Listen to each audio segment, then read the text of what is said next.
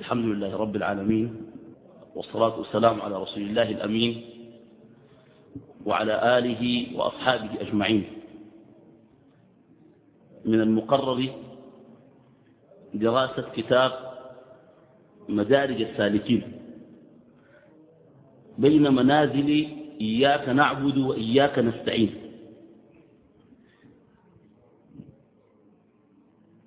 وهذا الكتاب هو شرح لسورة الفاتحة ولكن بالتحديد قوله تعالى إياك نعبد وإياك نستعين. يقع في ثلاث مجلدات. وهذا يدل على سعة وعظمة وعمق هذا الدين.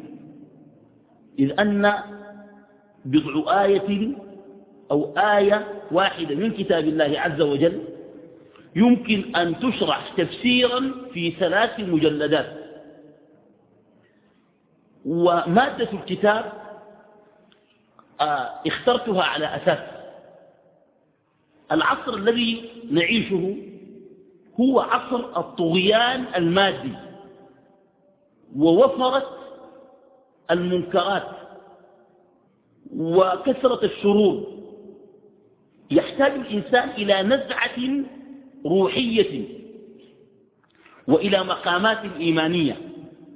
ولذلك كتب ابن القيم مدارج السالكين في قمة الصفاء الذهني والإيمان الذي كان عليه. حتى حاول ابن القيم نفسه أن يختصر مدارج السالكين في ثلاث مجلدات في مجلد حاول أن يسميه طريق الهجرتين وباب السعادتين فما كان كالأول. الكتاب يستهدف ترقية الوجدان وتهذيب السلوك وتقويم الأخلاق وربط الإنسان بالله عز وجل ربطا وثيقا. لذلك هو كتاب نافع إن شاء الله. أيضا مضمن داخل الكتاب منازل السائرين ومنازل السائرين كتاب الهروي في مقامات النفس والقلب حال سيره إلى الله. يعني الكتاب نفسه مدارج السالكين. يعني في ناس ماشيين. سلكوا طريق. الطريق الذي يوصل إلى الله. ينزل فيه المؤمن منازل شتى. يبدأ باليقظة أو اليقظة ثم بالإرادة ثم بالعزم ثم بالبصيرة ثم بالمحاسبة ثم ينزل منزلة التوبة. فمنازل السير المعنوية كمنازل السير الحسية. بمعنى أنت في طريقك تسير تنزل في كل منزلة تتزود وتواصل في الطريق. إذا ماشي آه مسافر لكسرة حتمشي الطريق في محطات بتنزل فيها في كافتريات بتجيب فيها. في أقل شيء كما وقفت أكلت وشربت في طرمبات بتنزل تكون فيها شنو؟ وقود بنزين وانت ماشي. وهكذا. بتجيب تصلي. التصوير منازل السائرين إلى الله. فجاء ابن القيم شرع منازل السائرين وركز على مقامات إياك نعبد وإياك نستعين. نحن من أو سبع وستين مقام. اليقظة والإرادة والبصيرة والعزم والمحاسبة والتوبة. وانت ماشي في المنازل كلها الإخبات التبتل آه الحياء الصبر الشكر الوجل آه الخشية الإنابة التوكل كل المقامات الإيمانية حال السير إلى الله سبحانه وتعالى. في حاجة مهمة جدا. هي أن السير إلى الله يختلف أيضا عن السير الحسي أنت كان نزلت في منزلة جيت الفاو وإنت ماشي على على كسلة. وجيت القضارب القضايا اللي بتخليها اسمه ولا. أما منازل السير المعنوية إلى الله لا تنزل المنزلة وتغادرها تاركة, تاركا للمنزلة وراءك. إنما تصطحبها معك. يعني المحاسبة بتحتاجها حتى تلقى الله. التوبة تحتاجها حتى تلقى الله. التوكل تحتاجه حتى تلقى الله. الإنابة الخوف المحبة سوف تستمتع بمنازل إياك نعبد وإياك نستعين. لكن حتى يتصور المعنى لا يعرف المدارج إلا من درج. لا يعرف المدارج إلا من درج. يعني أنت حتجي تسمع أشياء عن الإخبار وهو عبودية من العبوديات من عبوديات إياك نعبد وإياك نستعين. لما تجي تسمع الإخبار وشرحه إذا لم تباشر الإخبار سوف يظل الحديث عن الإخبار حديثا نظريا فقط. والله في إخبار التوكل تعريفه الرغبة والرهبة والإنابة كويس؟ والزهد كويس؟ والحياء والورع كل منزلة من المنازل والمحبة. رب الله عز وجل حتلقى إنه إذا لم تباشر هذه المنازل عملا سوف تجد نفسك بعيد عن المدارج. لذلك لا يعرف المدارج إلا من درج. هذا تعريف بالمدارج. مؤلف المدارج هو العلامة ابن القيم أبو عبد الله شمس الدين محمد ابن أبي بكر ابن أيوب ابن سعد الدمشقي ابن قيم من الجوزية. أبوه قيم معناها مدير. كان مديرا على مدرسة الجوزية. هو أبوه قيم على مدرسة الجوزية. فبيقوم بيقول هو بسمه منه ابن القيم. أو ابن ابن قيم من الجوزية. يعني ود ود المدير يعني. ود مدير مدرسة شنو؟ الجوزية. هذا يعني خلاصة المسألة. هو من الذين عاشوا آه، في القرن الثامن الهجري. ترجم له ابن حجر في الدرر الكامنة في الترجمة لأهل المئة الثامنة. وقال عنه عالم متبحر كتب نحو من مئة كتاب. كتب زاد المعاد في هدي خير العباد. خمس مجلدات كتبها وهو في سفر على راحلته على الناقة. ألف الكتاب وهو مسافر. بقى يكتب وهو مسافر. يكتب وهو مسافر. لما انتهى عمل خمس مجلدات. اعتذر إلى قرائه في بداية زاد المعاد أنه لم يجد فرصة كافية ليرجع إلى مراجع ولذلك كتب الكتاب من ذاكرته. لما تكلم عن حياة النبي صلى الله عليه وسلم وهديه في الأخلاق. المعاملات في الطلاق في, في النكاح في أنواع النكاح في الغزوات. لما نتكلم عن الغزوات يتكلم عن كل الصحابة الشهدوا الغزوة بأسماء وآباء وأمهات وقبائل. ده كله من شنو؟ من راسه بس ده على سفر. وكتب الجواب الكافي لمن سأل عن الدواء الشافي. سؤال عن العشق. واحد قال له والله أنا بحب لي وحدة وبحب حب شديد وما قادر خلاص ثاني. وبيجيك حياتي العطرة بس بقى تفكير كله في أهي أها أنا أعالج الموضوع ده كيف؟ ده السؤال قام رد عليه. تعمل كده وتعمل كده وتعمل كده وتعمل كده وتعمل كده. طلع مجلد سماه الجواب الكافي لمن سأل عن الدواء الشافي. مجلد في مداواة علل القلب تجاه العشق. كتب حاد الأرواح إلى بلاد الأفراح عن الجنة. كتب إغاثة اللهفان من مصائب الشيطان. كتب إعلام الموقعين عن رب العالمين أربعة أجزاء.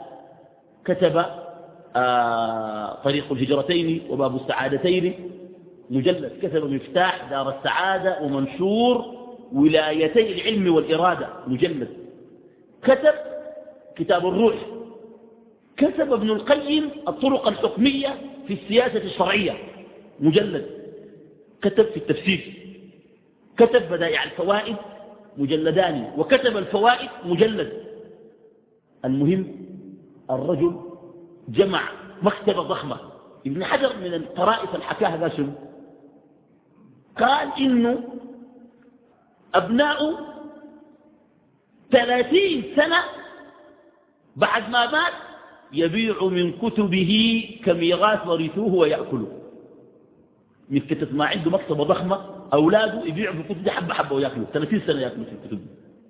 بيع بس يبيعوا في الكتب دي. فالرجل علامة رحمه الله تعالى. وأيضا آه، من طرائف ما ورد في ترجمته رحمه الله تعالى إنه كان والده عالما. والده كان من أهل العلم والعلماء. وأمه كانت عالمة. حتى إذا كثر الخطاء ردتهم يعني جو ناس كتار شنو؟ يتزوجوا أمه. فكانت بتردهم. حتى غضب والدها. يعني إخواننا الأب. يعني بخاف على بنته البورة. مش كده؟ إنها مدبر ولا كيف؟ فلما يجوا تردهم كم تردهم كيف؟ تقول أختبرهم. أي عريس يجي تعمل له معاينة. بتسأله تقول له كم تحفظ من القرآن. كان ما حفظ القرآن وانت خش المنافسة. ابتداء كان قلت حفظ جزء عمه بتقول لك ورينا عرض الكتاب. بعد ما تحفظ القرآن بتشترط حفظ الكتب الستة. لأن هي حفظ الكتب الستة. البخاري ومسلم وسنن أبي داود والترمذي وابن ماجه والنسائي. حفظين كان ما حافظين بيطلعك المنافسة. فأولا يقول لا يا أخي. يا أخي أنت رديت الزول دول فاضل كانت تقول له من لا يحفظ القرآن والكتب الستة لا أتزوجه لا أحب أن يعلوني حمار. قالت ما ما بيحب يجي يرقد معاه شنو؟ حمار. فتقدم قيم مدرسة الجوزية اللي هو أبو بكر ابن أيوب ابن سعد العالم الحافظ القرآن والكتب الستة فتزوجها وأنجبوا العلامة ابن القيم. طبعا ما في طريقة. الزمن ده مرة تعمل معاينة. لأنه هي هي ذاتها هي ذاتها يعني هي ذاتها حافظة هي حافظة شنو؟ في نظام حافظة شنو يعني؟ صح ولا ما صح؟ فما في طريقة عشان تعمل معاينات وكذا. المهم الكتاب يعني حقيقة. أقول بكل صراحة في ظل طوفان العولمة وتوافر المغريات وعصر الطغيان المادي يحتاج الناس إلى نقلة إيمانية وإلى مخاطبة الروح عبر الحديث عن المقامات الإيمانية. وهذا هو الذي تحدث عنه ابن القيم. بدأ ابن القيم حديثه وندخل في الكتاب. بحديث مباشر عن أهم المطالب العلية التي احتوت عليها فاتحة الكتاب. بنتكلم عن الفاتحة. فذكر أن الفاتحة تضمنت إثبات النبوات والألوهية والمعاد. وذلك من خلال أثبتت الفاتحة معرفة الله. يعني شو ابن القيم بيتكلم عن معرفة الله. بيتكلم عنها من خلال عمق. يعني مثلا يقسم ليه العبودية. العبودية العامة. كل الخلق بوجه من الوجوه لله عابدون. كل الخلق بوجه من الوجوه لله شنو؟ عابدون. العبودية العامة. وقوله تعالى إن كل من في السماوات والأرض إلا آتي الرحمن عبدا. كويس؟ فالعبودية العامة عبودية الخلق بالانقياد لسنن الله الكونية وعدم الانفلات عن نواميسه وقوانينه وسننه. صح ولا ما صح؟ كل الناس الكفار بيقوموا يشتغلوا بنمط معين. لما يتعب يعمل شنو؟ لا بد يخلص لشنو إلى الراحة. لما نجوع بيعمل شنو؟ بيأكل. من الذي أطعمه؟ من الذي سقاه؟ هذه العبودية العامة. كويس؟ دي يعني قوله تعالى وما ربك بظلام للعبيد كلهم. مسلمهم وشنو؟ وكافرهم دي العبودية العامة. بعد ذلك بتجي العبودية الخاصة. لأنه حتى الكائنات وإن من شيء إلا يسبح بحمده ولكن لا تفقهون تسبيحه. والنجم والشجر يسجدان. والنجم بالناسبة مش النجم البعيد هو نجم قريب من الأشجار. إذا كان الشجر القائم على ساق يعبد الله فالشجر الذي ليس على ساق من الصغار والحشاش أيضا شنو؟ يعبد الله. عشان كده في حاجة اسمها النجامة. النجامة دي شنو؟ بنجموا فيها شنو؟ الحش فحتى هذه الحشائش الصغيرة النابتة تسجد لله. والشمس والقمر والنجوم مسخرات بأمره. ألم ترى أن الله يسجد له من في السماوات والأرض والشمس والقمر والنجوم والجبال والشجر والدواب وكثير من الناس؟ فإذا هذه عبودية عامة والطير صافات كل قد علم صلاته وتسبيحه. فالعبودية الخاصة هي عبودية أهل الإيمان طواعية. لن يستكف المسيح أن يكون عبدا لله. تبارك الذي نزل الفرقان على عبده بعبودية خاصة.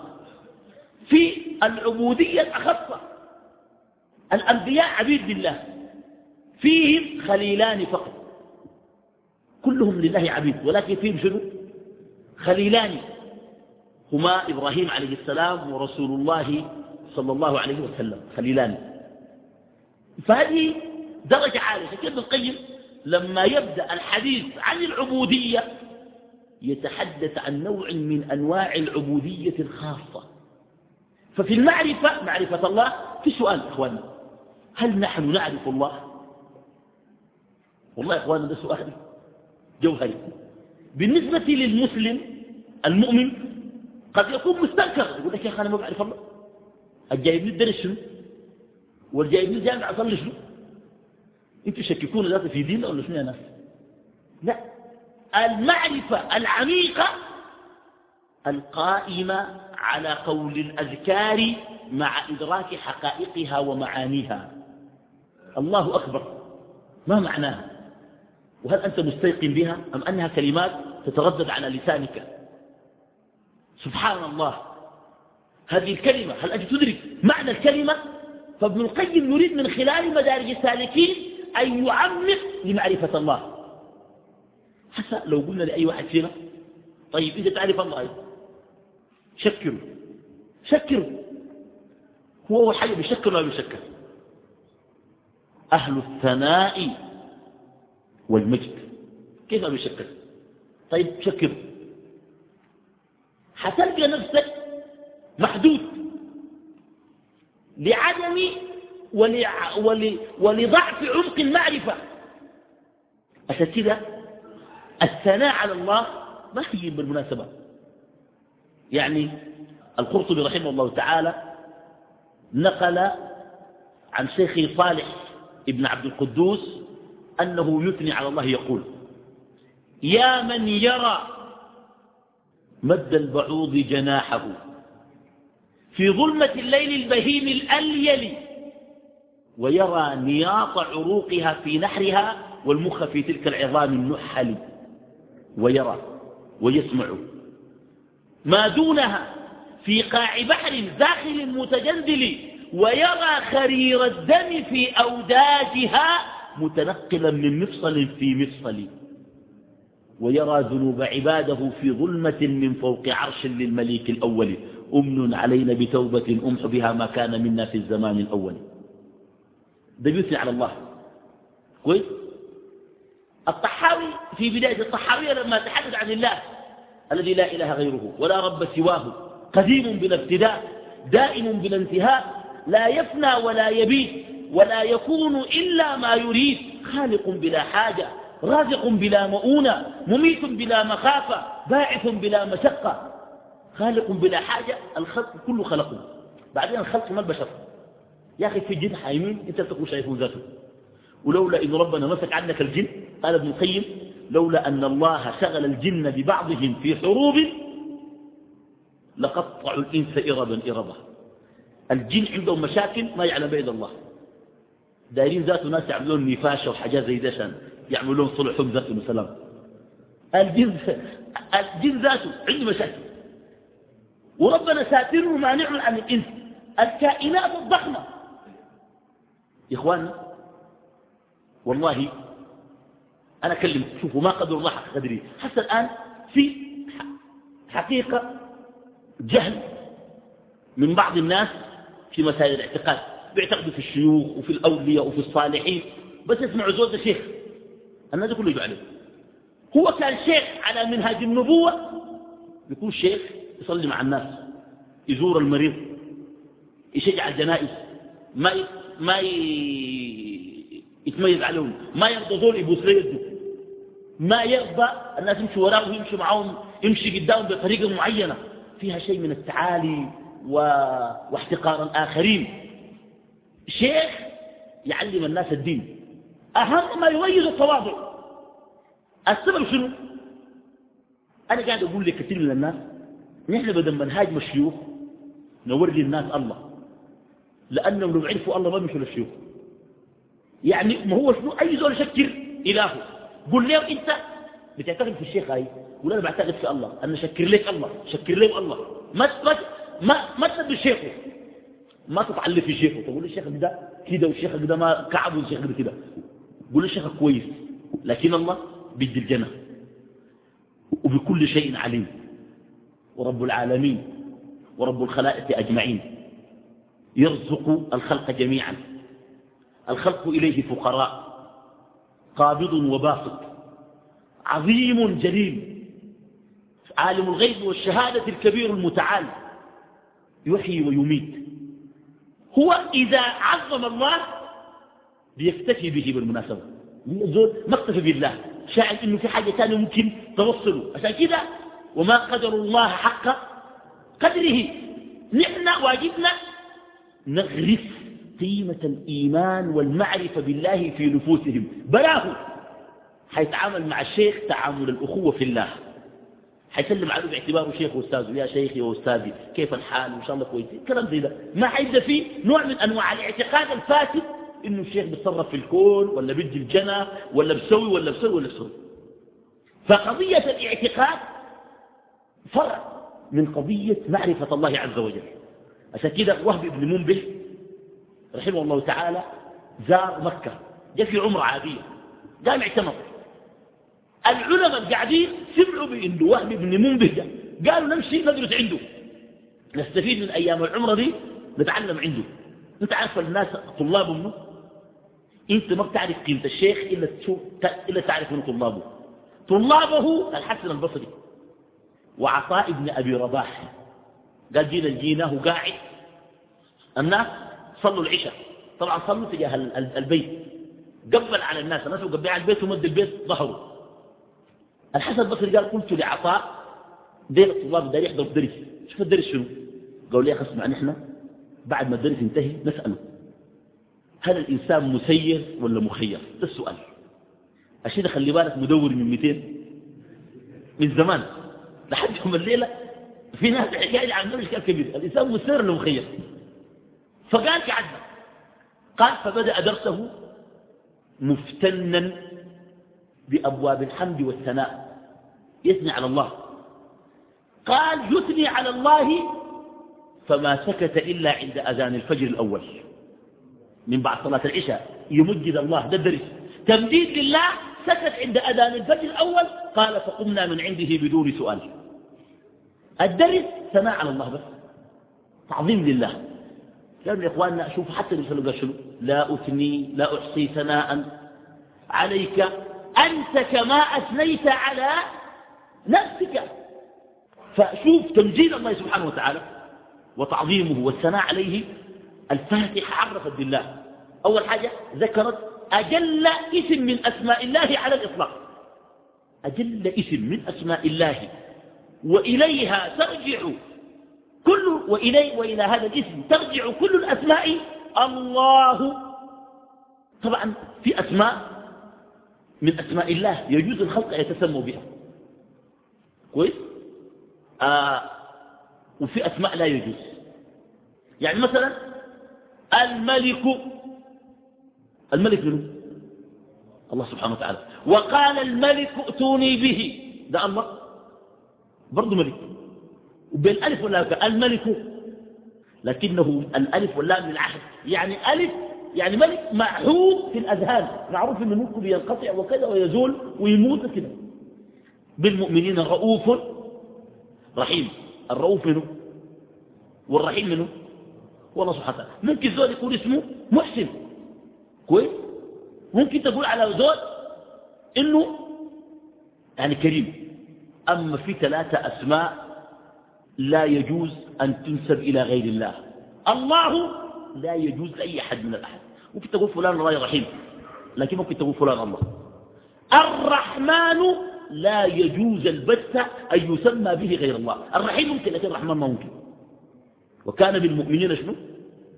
رحيما. والرسول بالمؤمنين رؤوف رحيم. لكن أصلا ما حد وسلم الرحمن ولا الشاعر الفذ بين الناس شنو؟ مش بيقولوا كده؟ الشعر من نفس الرحمن مقتبس والشاعر الفذ بين الناس رحمن. والله كان كسر رقبته ما يكون الرحمن ما الرحمن ولا أحد. كويس؟ والمركبات كشنو؟ رب العالمين. دي تاني خلاص أي زمر الناس ممكن يكون رب. اذكرني عند ربك فأنساه الشيطان ذكر ربه. ربه. لكن رب العالمين وكذلك ذو الجلال والإكرام. دي برضو إلا رب العالمين سبحانه وتعالى. فالفاتحة تكلمت عن لفظ الجلالة الذي أغلب أهل العلم أنه هو اسم الله الأعظم بالمناسبة. وكذلك آه الرب برضو وكذلك الحمد لله رب العالمين الرحمن شنو؟ الرحيم. الغرض التعريف بالله. ابن القيم رحمه الله تعالى بيقول كالآتي وده من ألطف الكلام الموجود. هو إنه الإنسان محتاج إلى المعرفة. وفي قاعدة بالمناسبة كلما ازداد المؤمن معرفة بالله كلما ازداد قربا إليه وأيقن أنه كان على جهل. ومدعي الكمال في معرفة الله ناقص وجاهل. اللي بيقول لك والله أنا الله ده بعرفه. وماذا يزول على اسمه؟ تقول له تعرف زي الأنبياء؟ زي ما الأنبياء بيعرفوا. يقول لك والله ما زي الأنبياء. تقول له خلاص أنت نحن ما نبقى زي الأنبياء لكن تكون برضه شنو؟ قريب منهم. معناه في في مساحة للمعرفة ينبغي أن, أن, أن يزداد فيها الإنسان. معرفة الله عز وجل. دي مسألة وقضية مهمة جدا. طيب ابن القيم بيقول شنو؟ بيقول يترقى القلب يا اخواننا شوفوا السير مدارج السالكين السالكين دي سائرين إلى الله ما ماشي إلى الله. حتى ابن القيم يقول شنو؟ ومنهم من قال أنها ألف منزلة. ومنهم من قال أنها مئة. وقال هي تختلف بحسب حال السائر إلى الله. قلبك يتنقل في المنازل. ولما سئل الإمام أحمد كم بين بين المسلم وبين العرش؟ المسافة كم؟ قال دعوة صادقة من قلب صالح. دي المسافة بين العرش وبين شنو؟ وبين الإنسان.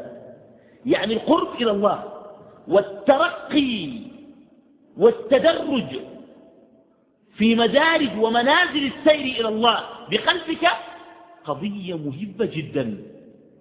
أن يكون قلبك على صلة وثيقة وقرب من الله سبحانه وتعالى بهذه المنازل.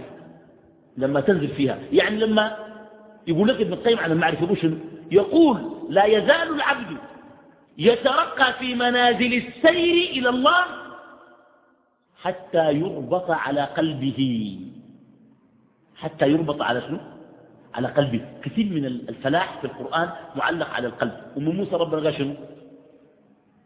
ربطنا على قلبها لتكون من المؤمنين. أهل الكهف ربنا قال عن شو الفتية؟ وربطنا على قلوبهم إذ قاموا فقالوا ربطنا على قلوبهم. كويس؟ فالربط على القلب درجة من اليقين بعد ذلك لا يضره شيء. درجة من الثبات على الطاعة. اللي يسميه ابن القيم شنو؟ يسميه ابن القيم سجود القلب لله. يسميه سجود القلب لله. قال كما أن الجوارح تسجد فإن القلب لله يسجد. قال ولو سئلت هل القلب سجود؟ قال أقول نعم. ولكن القلب إذا سجد لا يرفع من سجوده إلى يوم القيامة. يعني القلب ده كان حصل. سجد لله خر القلب ساجدا لله. الآن نحن نسجد لله بشنو؟ بجوارحنا. لكن هل سجدت قلوبنا لله؟ يا أخي الربط ده الربط على القلب ده مهم بالمناسبة. حتى الصحابة في بدر ربنا عمل شنو؟ ربط على قلوبهم. كويس؟ وأوحى ربك للملائكة أني معكم. فثبتوا الذين آمنوا. سألقي في قلوب الذين كفروا الرعب. فاضربوا فوق الأعناق واضربوا منهم كل بنان. ثبات القلب على حالة بعد مجاهدة مستمرة في المنازل. منازل السير قضية مهمة جدا. قام ابن القيم حاول يضرب مثال لسجود القلب. أهم شيء تنقاد بكلياتك لله. وده في عصر الطغيان المادي بالمناسبة آه، صعب لأنه الناس لا يتعاملون إلا مع المحسوس. أنا بيتعاملوا مع مع المحسوس. يعني الزول آه إذا قلت له أسأل الله بديك وكان قلت له أمشي التاجر الفلاني بديك بيقول التاجر فلان آخر لنا لو أنت خيرته يقول لك والله خير نمشي التاجر. التاجر ده بس يفتح الخصم بديك طوالي كويس؟ لكن الله ندعوه ويدينا ده هو عدم ده, ده هو ده هو سبب من من المنع من المنع العطاء نفسه. ليه؟ لأن أنت سألت ولم ولم تستيقظ. بضعف المناسبة. لأن الناس النمط بتاع الحياة بالمناسبة. حتى أذواق الناس. حتى نمط حياة الناس. متأثر بالثقافة الغربية إلى حد ما. كان ما في أخلاقك في نمط بيتك. مؤسس كيف بيتك؟ النمط بتاعه كيف؟ الفرش الستاير الأساسات الموجودة فيه. لا بد يكون فيه شيء من النمط شنو؟ الغربي والأذواق الغربية. حقيقة هذه السيطرة والهيمنة أثرت على النزعة الروحية وأضعفت الجوانب الإيمانية في نفوس الناس. يا أخي نحن والله حق نستيقن إنه الله ذكى سألنا شنو؟ بالدينة ده يكون يقين. كويس؟ والله تصل لدرجة زي ربنا يديك. لكن كان أنت ملكلك من يومك. حتى قلت كده نجرب. والله اليوم دي قالوا في الجامعة أسأل الله بديكم كده نجرب. الله ده بدي ولا بدي الله بدي كده. كويس؟ عيسى عليه السلام راكب فوق جبل. الشيطان جاء قال له ألا تزعم أنه لا يصيبك إلا ما كتب الله لك؟ قال نعم. قال ألق بنفسك من على الجبل فإنك لو كنت ميتا ستموت وإن لم تلقي بنفسك. وإن لم, وإن لم يكتب الله لك موتا فإنك لو ألقيت نفسك من على الجبل لا يصيبك شيء. هذا منطقي والله منطقي. منطقي والله منطقي. منطقي. قال له سلم من فوق. ما بديك إلا شيء مقدرك الله كان ربنا مقدر لك تموت في محل زي قبل ما تموت. وكان الله كاتب لك ما تموت. كان نطت من أكبر أعلى جبل. كويس؟ والله مقدر لك شنو؟ تموت حتموت. وكان ما مقدر لك تقوم من فوق الجبل. تمرق و... وأنت نصيح. طبعا ده كان جاهز نحب جحجينا جهجة شديدة ونحن بنفر منه بس حبه في الحياة ساكت يعني ملاوزة لكن عيسى عليه السلام رد عليه بعلم. قال شنو؟ قال لله أن يمتحن عبده. وليس للعبد أن يمتحن ربه. يعني أنت ممكن تمتحن الله. فعلا. الكلام ده كان وقفت في الشارع في السكة حديدة وجاء قطر. وما تلاقيك القطر من أول لحد آخره. الله ما كاتب لك تموت ما حتموت. لكن تختبر الله. تقول له شوفني أنا ب... كنا نشوفك يا الله بموت ولا بموت؟ تختبر الله. إذا وقعك القدر من فوق وسلمت تقول الله شنو؟ الله شنو؟ الله ما كاتب لي. ومت الناس يقولوا والله الله كاتب لي يموت لكن تمشي تعمل أنت اختبار لله وتمتحنه الكلام ما صحيح ولذلك ابن القيم رحمه الله تعالى يقول إنه ال ال ال ال سجود القلب لله سبحانه وتعالى والتسليم والانقياد إلى الله يتجاوز الشواهد المادية بالمناسبة. إن منكم من لو أقسم على الله لشنو لأبره. يسأل الله مستيقظ. وشوف يقسم على يقول لي الله حلفت عليك بنفسك تدينه شوف عليك الثقة دي؟ هذه ثقة في الله سبحانه وتعالى بالمناسبة. لذلك آه الانقياد بالكلية خاصة بالقلب الذي أصابه ما أصابه من غبار المدنية. ناس القلوب ما زي زمان. أكيد في التعلق بالله والرجوع إليه والثقة فيه. والله يا إخواننا إيمان الحبوبات الناس الآن تحتاجه الأجيال وهي في الجامعات والكليات إيمان الحبوبات. ناس ربنا ما شغالوا حنكوا شنو؟ كان ده كلام عالي جدا من هذا كلام إيماني عالي شديد. ربنا ما شغالوا حنكا نضيعه لكن الآن الناس شنو؟ خايفين على الرزق. كويس؟ في الإطار النظري كل شيء بيد الله. وفي الإطار التطبيقي أظن قلت له اعتمد على الله وتوكل على الله. حتى من ال ال الأشياء اللي بيحكوها عن بعض الجهلة. قال في اثنين آه جايين من البادية نزلوا عند شيخ عرب قال ظنوا في الموضوع. تراب وقروش داري يعمروا الموسم. جو نازلين عنده.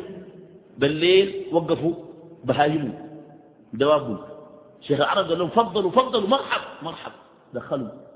فرش ليهم وفي الليل ذاك ضمح ليهم وأكلوا مرارة وعلف لهم بهايمهم جيهم الناس شغالين مع قال لهم اسقوا اسقوا البهايم دي موية.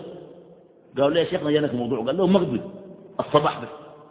الصباح الناس قالوا دايرين كده تراب شيلوا له ودايرين قروش لنهاية الموسم أداهم. اللي تندل كيف وكيف شرد هم ماشيين في الشارع بيتنسوا مع بعض. العربي سأل أخوه. قال له عليك الواحد أكرم الله ولا حاج محمد ده؟ قال له أكرم الله ولا حاج محمد ده حتى قال له. قال له والله أما كريم لكن حاج محمد بيقضى لك حاس حاس هو من الجهل والله الذي لا إله غيره. كان ربنا من فوق سبع سماوات ما أذن والله ما حاج محمد يترككم موية ما تجي لكم انت قال الموية استقى لكم والكرم ده منه؟ ده ما تسخر رب العالمين. يعني الفهم الضيق لأن الإنسان ربنا قال كثير عن الإنسان خلق الإنسان من عجل. كويس؟ وكان الإنسان حجولا. دائما الشيء حال زي ما قال والله الله عطاؤه أسرع من طرفة العين والله. لكن يا أخي الناس ما جربوا. بل أنه ما عندهم ثقة في الله سبحانه وتعالى. وربنا غني عنهم سبحانه وتعالى. فابن القيم لما تكلم عن سجود القلب ضرب مثال إبراهيم عليه السلام. قال إبراهيم رزق إسماعيل وهو على كبر. بعد ما كبر قام شنو؟ ربنا اداه منه إسماعيل. قال الزول لما بعد انقطاع طويل ربنا يرزقه بالذرية بيكون محنته والشفقة بتكون شنو؟ أزيد. حتى زول انت تشوف نفسك لما بتتعامل مع أطفالك أنت في سن معينة. لما تكبر تعاملك مع مع أولادك ده شنو؟ بيختلف. كان جوك أطفال صغار أولادك الكبار عاملتهم وهم صغار معامل بيختلفوا عن الصغار دي الآن. لأنه كل ما سنك تقدم كل ما بيشنو قلبك بيحصل شنو؟ أيوة بخف في إبراهيم عليه السلام؟ كطبيعة البشر تعلق بإسماعيل. إبراهيم قلبه على الخلة ينبغي أن يكون خالصا لله لا ينازع الله فيه أحد. يكون لي الله بس. فلما رأى الله عز وجل تعلق إبراهيم الفطري الجبلي بولده أمره بذبح إسماعيل. ابن القيم يقول شنو؟ يقول ما أراد الله ذبح إسماعيل حسا. إنما أراد ذبح إسماعيل معنى في قلب أبيه. أراد أن يذبح المحبة التي دخلت على قلب خليل والله لا يريد قلب الخليل إلا له. وهذا ما عبر عنه القرآن بقوله فلما أسلما أسلما وتله للجبين. قال لما وضع السكين كونه أخذ الولد. ووضع السكين عليه هذا يعني أنه تجرد تجردا كاملا. قال فلما ذبح إسماعيل معنى لم يكن هنالك داع لذبحه حسا. ناديناه أي يا إبراهيم قد صدقت الرؤيا إنا كذلك نجزي المحسنين. وهنا قال الله لإبراهيم لما رددت إلينا قلبك بكلياته رددنا إليك ولدك يا إبراهيم. هذا هذه درجة من درجات استقرار القلب وثباته في منازل المقامات الإيمانية. ولذلك أيها الأحبة يعني آه سوف آه نسعد إن شاء الله بكتاب آه مدارج السالكين. بين منازل إياك نعبد وإياك نستعين. ذكرت الآيات المعاد. قوله تعالى مالك يوم شنو؟ يوم الدين. وذكرت النبوات. كيف النبوات؟ أولا كونه رحيم لا يمكن أن يترك عباده هملا. لابد أن يرسل إليهم شنو؟ رسل. يعني الرحمة تقتضي بعث شنو؟ بعث الرسل. ورب العالمين لحرصه على العباد. ولأنه خلقهم أرسل إليهم رسلا وطلب الهداية والصراط المستقيم وذكره أنت تريد صراط مستقيم لا بد من أن يبين لك. صح ولا ما صح؟ فيبين عن طريق شنو؟ عن طريق عن طريق رسل الله سبحانه وتعالى. طيب من الملاحظ أيضا أنه ذكر الصراط الذي هو الطريق معرفا. تعريفين التعريف الأول تعريف الصراط بالألف واللام. اهدنا شنو؟ الصراط. وتعريف الصراط بالإضافة في التي بعدها. اهدنا الصراط المستقيم. صراط الذين أنعمت عليهم. طبعا الإضافة الصراط بيضاف إضافتين. إضافة إلى الله مباشرة صراط الله المستقيم. وأن هذا صراطي. كويس؟ وأحيانا يضاف الصراط إلى الخلق. صراط الذين أنعمت عليهم. الصراط حق الذين أنعمت عليهم. والصراط حق ربنا. فباعتبار السالكين فيه هو حق الذين أنعم الله عليهم. وباعتبار المؤسس والواضع والراسم له هو منه. هو الله سبحانه وتعالى. تعريف الصراط الغرض تخصيصه وتعيينه أنه صراط واحد. دي الفائدة. يعني تعريف الصراط بالألف واللام أو بالإضافة الغرض منه شنو؟ التخصيص والتعيين. طيب هنا في حاجة مهمة جدا. ربنا قال آه صراط الذين أنعمت عليهم. طبعا يا إخوان ويا أباء مدارج السالكين مقدمته كلام عام عن الفاتحة. ثم ركز بعد ذلك عن إياك نعبد وإياك نستعين في مقامات مفصلة. يعني بيتكلم عن منزلة التوبة براها عن منزلة الاستقامة براها عن منزلة المعرفة براها عن منزلة العلم براها عن منزلة الإخبات براها عن منزلة التبتل براها عن منزلة التفويض براها عن منزلة الأنس بالله براها عن منزلة الثقة في الله براها وهكذا. شفت كيف؟ يعني بيبدأ بعد شنو؟ يعني يفصل. ففي كل ذلك حنمسك منزلة من شنو؟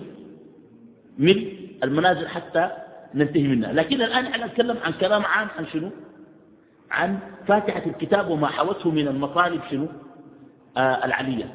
طيب بيقول ليه ربنا ما نسب الصراط إلى نفسه فقط؟ ليه قال صراط الذين أنعمت عليهم؟ ليه ذكر الذين أنعمت عليهم؟ لسبب. السبب هو إنه الناسبون عن الصراط المستقيم أكثر من السائرين فيه. الآن العالم فيه ستة مليار. المسلمين مليار ومئتين. الما مسلمين كم؟ أربع مليار وثمانمائة مليون. مجوس وبوذيين ونصارى ويهود وكذا. النصارى في العالم مليار و800 مليون. والمسلمين مليار و200 مليون. المسلمين دي ذاتهم. كلهم مسلمين جادين ناس مسلمين وكذبوا. وناس مسلمين بيصلوا في رمضان. وناس مسلمين بيصلوا لا بيصوموا وناس مسلمين شيعة. يطعنوا في الصحابة ويكفروا عمر بن الخطاب والصحابة وأبو بكر الصديق وكده. ضلال مبين. في مسلمين علمانيين يطعنوا في الدين. يقول لك ليه المرأة يدوها نص الراجل في الميراث؟ المرأة والراجل يدوه سوا. مسلمين. ويكتبوا في الصحافة بتاعت الخرطوم دي في الجرائد الصادرة من الخرطوم دي إنه الميراث بتاع الرجل والمرأة يتساوى وإنه ما في حجاب ذاته. حجاب بين مفهوم الحجاب ما في. المرأة تكشف شعرها. بس تلبس شنو؟ تغطي صدرها ولحد الركبة بتاعتها. لكن من ركبة لتحت كان ظهر ما في أي مشكلة. وما في زول في الدنيا يقول لك يقدر يلزمهم ولا يطلع لهم حاجة دي. دي المسلمين موجودين معنا في بلدنا دي. وبيكتبوا في الخط في الخط بيكتبوا في الجرايد كويس؟ إخواننا المسألة دي ما ما ما الناكبون عن الصلاة شنو؟ أكثر. إن تطع أكثر من في الأرض يضلوك عن سبيل وما أكثر الناس ولو حرصت بمؤمنين فلذلك لأنه الناكبون عن الصراط أكثر. لما يضاف الصراط الذين أنعم, أنعم الله عليهم أنت بتشعر أن الصراط الذي تسير فيه أنت فيه مستأنس بمن سار قبلك. وهذا نظير قولك في دعاء القنوت. اللهم اهدنا فيمن هديت. معاهم يعني. يا الله معاهم كده وحسن أولئك شنو؟ رفيق يعني, يعني أنا أرافقهم على الصراط المستقيم. ثم إنه التوسل بيكون أقوى. يعني أنت لما تجي لزول تقول يا أخي تصدق علي في من تصدقت عليهم. زي ما اديت الناس الثانية اديني معاك. ده بكون أبلغ ما تقول شنو؟ اديني عشان كده بتقول ربنا اهدنا الصراط المستقيم. ما بتقول اهدنا أنا براي. صراط الذين أنعمت عليهم. مع الناس اللي فاتوا دخلني معهم يا ربنا. وشوفوا الزول لما يكون سائل إلى الله في قاعدة مهمة. كقاعدة السير الحسي إذا كنت سائل الله لا تلتفت. لا تلتفت. ابن القيم ضرب مثال. قال الظبي أشد سعيا من الكلب. الظبي في الصيد أشد, أشد سعيا من شنو؟ من الكلب. يعني الظبي جارية؟ كويس؟ ولا الكلب دورة الأجر يا سوء الظبي أسرع من كده؟ لكن الكلب برضه في النهاية قال إذا التفتت ورأت تكشيره وجدته خار عزمها فأدركها الكلب. عشان كده لما تقول سائل الله ما تعال ما تلتفت. أمشي لله ما تلتفت. ده معنى الكلام. اهدنا الصراط المستقيم صراط الذين أنعمت عليهم. أخيرا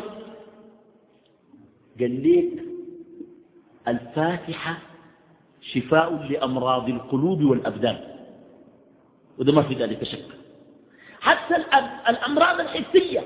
يعني الذي سيد الحي لدغ طقته عقرب إيده أو كراعه. اللي كله تنتح جو الصحابة قروا على الفاتحة بس. ربنا بقى كويس. وشالوا منهم شنو؟ جعل أو سهم. لأنه وطبعا يا إخواننا برضو آه في ناس بيقروا للناس رقية. وبعدين بيقاولوهم مقاولة. تجي يقول لك الجلسة بخمسين ألف. والله العظيم في ناس فيهم جزارين أكثر من الدكاترة ذات. لأنه يقسمون لك يقول لك دار قراية جماعية ولا جلسة خاصة؟ جلسة جماعية كلهم قاعدين بالميكروفون بيقرأ لهم. ده يقع وده يكورك وده يصرخ دي بمبلغ وكان براه بمبلغ وكان سكت بيته بمبلغ ثاني يا أخي ده كلام بالله ده لا يجوز.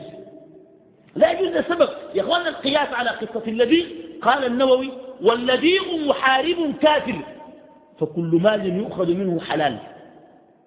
كم يعني كم من المحاربين؟ لأنه قال لهم ضيفونا في القرية يلعبوا يدون لا أكلوا يشربون قاموا احتاجوا لهم بلد قال لهم يا أخي عندكم دواء؟ قال لي أي عندنا دواء لكن ما بنداويكم إلا تدونا كذا من البهايم. قال لي بنديكم. والدواء شاله حتى ولو صح القياس بعد تمام الشفاء. ما هو بيقول لك الجلسة. قد تبقى كويس ولا ما تبقى كويس؟ بخمسين ألف قول له بعد ما تبقى كويس تماما ده لو داير تقيس على شنو؟ على سيد الحل قول بعد ما تبقى كويس ب 100 ألف لكن هو الطبيب ما أصلا ما تقيس عليه لأنه الطبيب آه، أخذ بالعلاج المادي والنظم الموجودة ده بيقدر عليه. أما القياس على الطبيب لا يجوز. لذلك الفاتحة فيها دواء للسميات. قالوا له حاجة حسية هذه عقرب فقال زول قالوا له الفاتحة يا كويس وأهم ذلك أن الفاتحة فيها شفاء لأمراض القلوب. أمراض القلوب على قسمين. مرض عبارة عن فساد في العلم ومرض فساد في القصد. في زول عنده علم لكن ما بيقدر يعمل. العمل عنده ضعيف. وفي زول عمله كثير ولكن بجهل. الفاتحة داوت فساد القصد وفساد شنو؟ العلم بشنو؟ بالهداية. اهدنا الصراط شنو؟ المستقيم. الهداية غير المغضوب عليهم. اللي هم اليهود فساد في القصد يعني عندهم علم لكن ما عندهم قصد. والضالين النصارى اللي عندهم فساد في العلم وليس فساد في القصد. كان الشيخ مسلم يقول الفاتحة تعالج الكبرياء والرياء. إياك نعبد تعالج الرياء وإياك نستعين تعالج الكبرياء. فبهذه التركيبة الدوائية الفاتحة علاج. طيب أهم نقطة نختم بها درس اليوم هي أن إياك نعبد وإياك نستعين الناس حيالها إلى أربعة أقسام. قسم أهل عبادة ولكنهم في الاستعانة عندهم ضعف. ليسوا بأهل استعانة يعني بيعبد الله لكن تلقاه بيصلي وبيصوم ويتنفل. لكن ما بقول الله الدين أصلا. ما بيستعين بالله. ما بيسأل الله. لأنه الجانب ده عنده فيه ضعف. وفي نوع أهل استعانة يسأل الله لكن ما أهل عبادة. بيرجع إلى الله ويستعين بالله لكن يستعين بالله على شهوات نفسه وقضاء وطرها. الله يدي المال. يستعان بالله بمال الله. يركب البنات العربات ويحوم بهم والكلام الفارغ ده كويس؟ ده عنده استعانة لكن ما عنده شنو؟ ما عنده عبادة. أسوأ أن لا عنده استعانة ولا عنده عبادة. لا يستعين بالله البتة. كويس؟ وما عنده أي عبادة. وأهل الإيمان هم أهل إياك نعبد وإياك شنو؟ وإياك نستعين. يعبد الله ومع كثرة العبادة لا غنى لهم عن سؤال الله ورحمته واللجوء إليه. دائما يسأل الله. يا حي يا قيوم برحمتك أستغيث. أصلح لي شأني كله ولا تكلني إلى نفسي طرفة عين فأهلك. اسأل الله طوال يلجأ الله طوال شوفوا إياك نعبد وإياك نستعين برضو. قدمت العبادة على الاستعانة. ما قال إياك نستعين وإياك نعبد؟ إياك شنو؟ نعبد وإياك شنو؟ السبب شنو؟ العبادة حق الله. والإستعانة نصيبك. ما الله بيديك حق الله مقدم على نصيبك. العبادة غاية. والإستعانة وسيلة إلى العبادة. ولذلك الغايات مقدمة على شنو؟ على الوسائل. العبادة متضمنة للاستعانة. العبادة كثيرة. الصلاة والصوم كلها. من جملة العبادة شنو؟ الاستعانة. لو نسأل قال الدعاء هو شنو؟ هو العبادة يعني الاستعانة وسؤال الله جزء من شنو؟ جزء العبادة بدي إنه لو زول بقيت الله طوال كده افصل الصوم لأي حاجة ينفعه. ولأن العبادة أشمل لذلك قدمت شنو؟ قدمت العبادة. وقدم ضمير إياك على الفعل. لأنه إياك متضمن لله فيه, فيه الله سبحانه وتعالى. إياك يعني يا ربنا. مقدم هو على على أفعال العباد. نعبد من أفعال العباد. ولمزيد تخصيص لشنو؟ للعبودية. لو كان قال نعبدك ونستعينك. يمكن تعبده وتستعينه وتعبد غيره وتستعين غيره. لكن إياك نعبد معناه شنو؟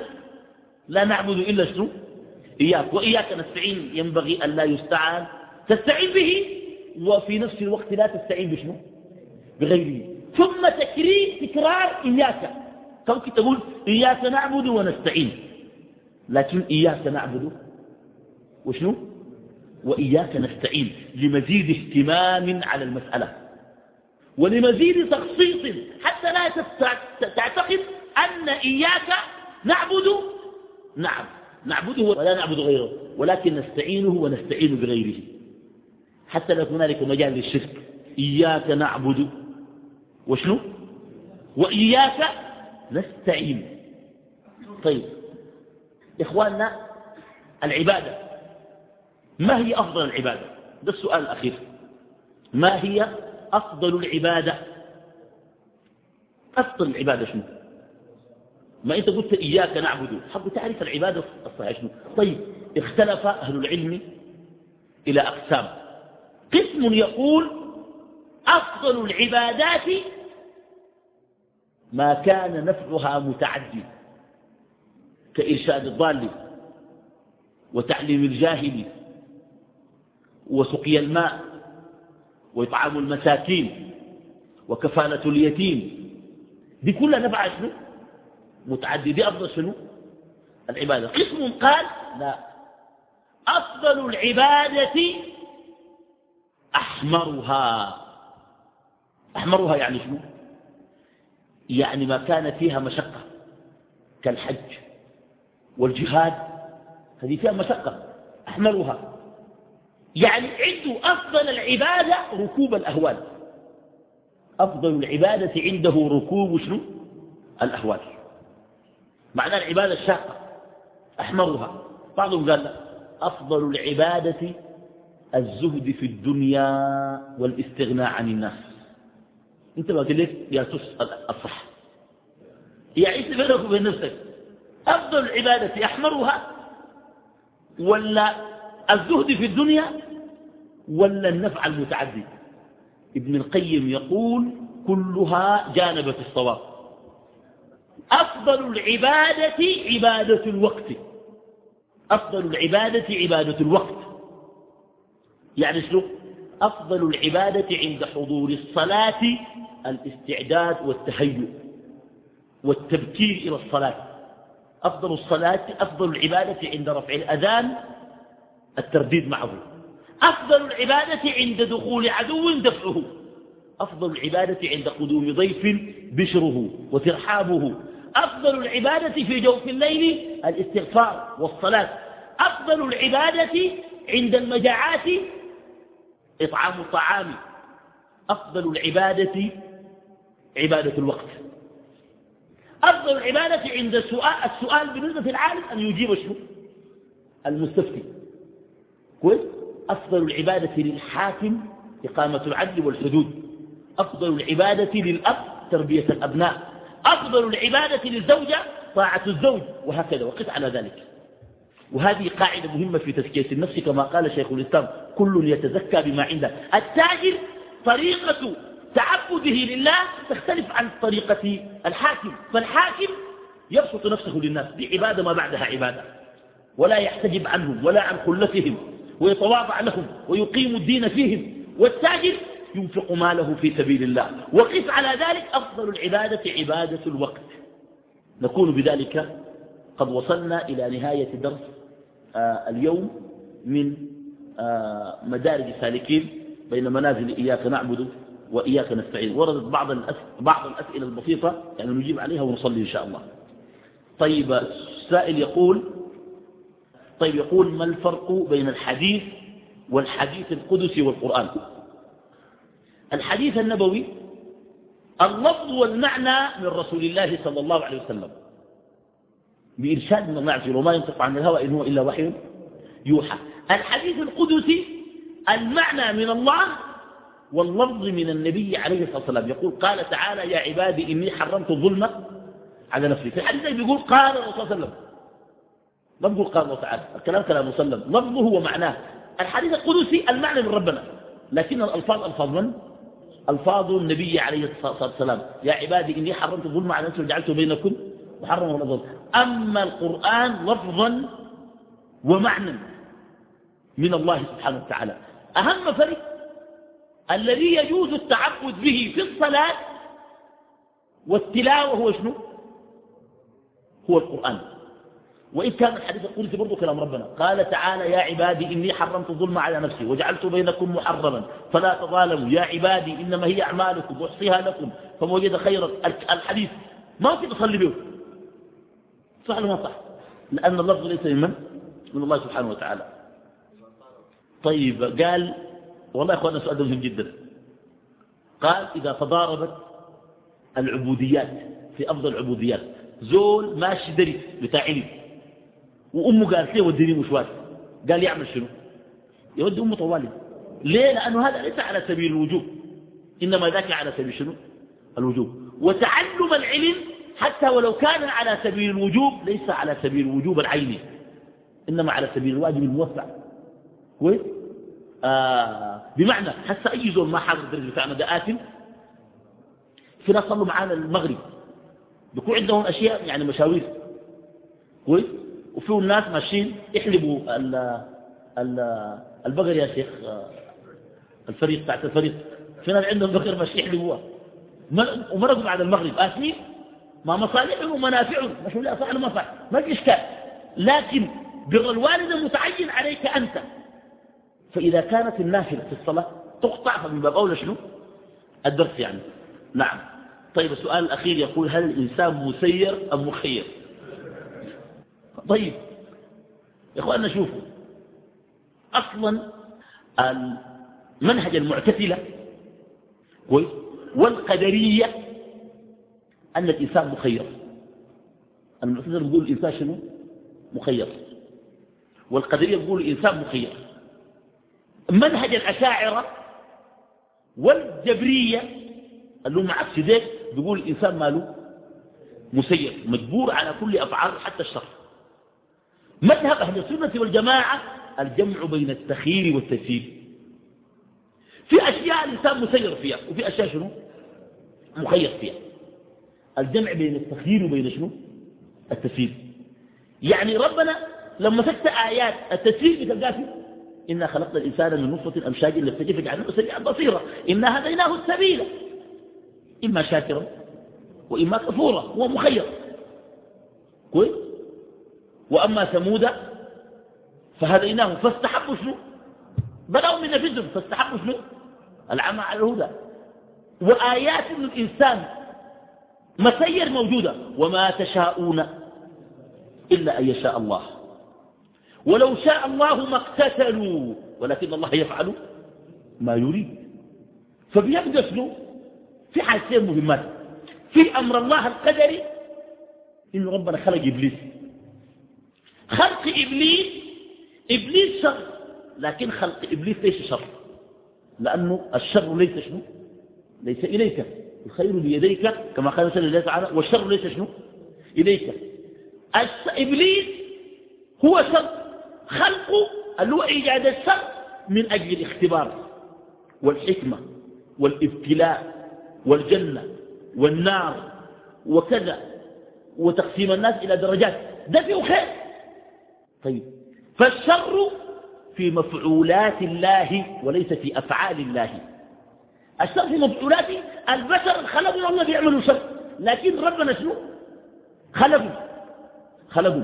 هم عملوا شر. هم في مفعولات أي في مخلوقات الله. ولكن ربنا في أفعاله كانوا خلقوا ما شنو؟ ما شر. أيوة. الشر في علمه هو. ربنا بيعلم إنه الناس حيعملوا شر. لكن هم عملوا. هم شنو؟ هم عملوا. فإذا الأمر القدري آه ما محبوب إلى الله. المحبوب إلى الله الأمر شنو؟ الأمر الشرعي. ربنا قال الناس ما تزنوا ما تفرموا الخمر قال لهم صلوا صوموا. هو يعلم بكل شيء وقدر كل شيء وكل ميسر لشنو؟ لما خلق له. ده معناها شنو؟ الإنسان مسير مخير. المعايب والمصايب. في معايب وفي شنو؟ مصايب. المعايب لا يحتج بالقدر فيها والمصايب يحتج بالقدر فيها. المصايب يعني واحد آه العربية ماشية انقلبت إيده انكسرت جاءه مرض قريبه مات فلس جو حرامية سرقوا مصايب. دي ما تقول لو كنت قفلت الباب ولو كنت سويت الشغلة ولو كنت عملت تفتح عمل الشيطان بيدخلك في دوامات. قول قدر الله. هنا تقول قدر الله. هنا تحتاج بشنو؟ بالقدر. أما المعايب لا يحتج بالقدر فيها. المعايب زي شنو؟ العيب. المعايب العيب. زول يجي سكران يتفتح مالك؟ ما يقول قدر الله ما شاء فعل. لكن العربية انقلبت. كراعه كسرت رقوده في المستشفى رافع له كراعه. يا زول مالك؟ والله يقدر الله ما شاء فعل. دي هنا تمام. دي محلها. فيحتج بالقدر في المصائب. ولا يحتج به في شنو؟ في المعايب. يعني واحد عمر يخطر له عشان تفهم القدر المناسبة. واحد يعني قام يعني سرق. سرق. الحكم الشرعي قطع شنو؟ اللي يدعون خطر ده يطعيقه قام دار يحتج. دار يفلسف. قال لعمر رضي الله عنه إنما سرقت بقدر الله. يعني الله كان ما كاتب لي أسري أنا ما كنت سرقته. قال له وأنا سأقطع يدك بقدر الله. مش سرقت قلت قدر الله ما شاء فعل. بقطع إيدك. أنا قال لك هذول إيدك مالها قول له قدر الله ما شاء فعل. وأنا سأقطع يدك بقدر الله. يا اخواننا الغرض الغرض من من من فهم القدر إنه يقودك إلى الإيمان بالمناسبة. فالقول بأن الإنسان مخير هو قول المعتزلة والقدرية. وبأنه مسير هو قول الأشاعرة والجبرية وقول أهل السنة والجماعة الجمع بين التخيير وشنو؟ والتسير والله تعالى أعلم. والسلام عليكم ورحمة الله وبركاته.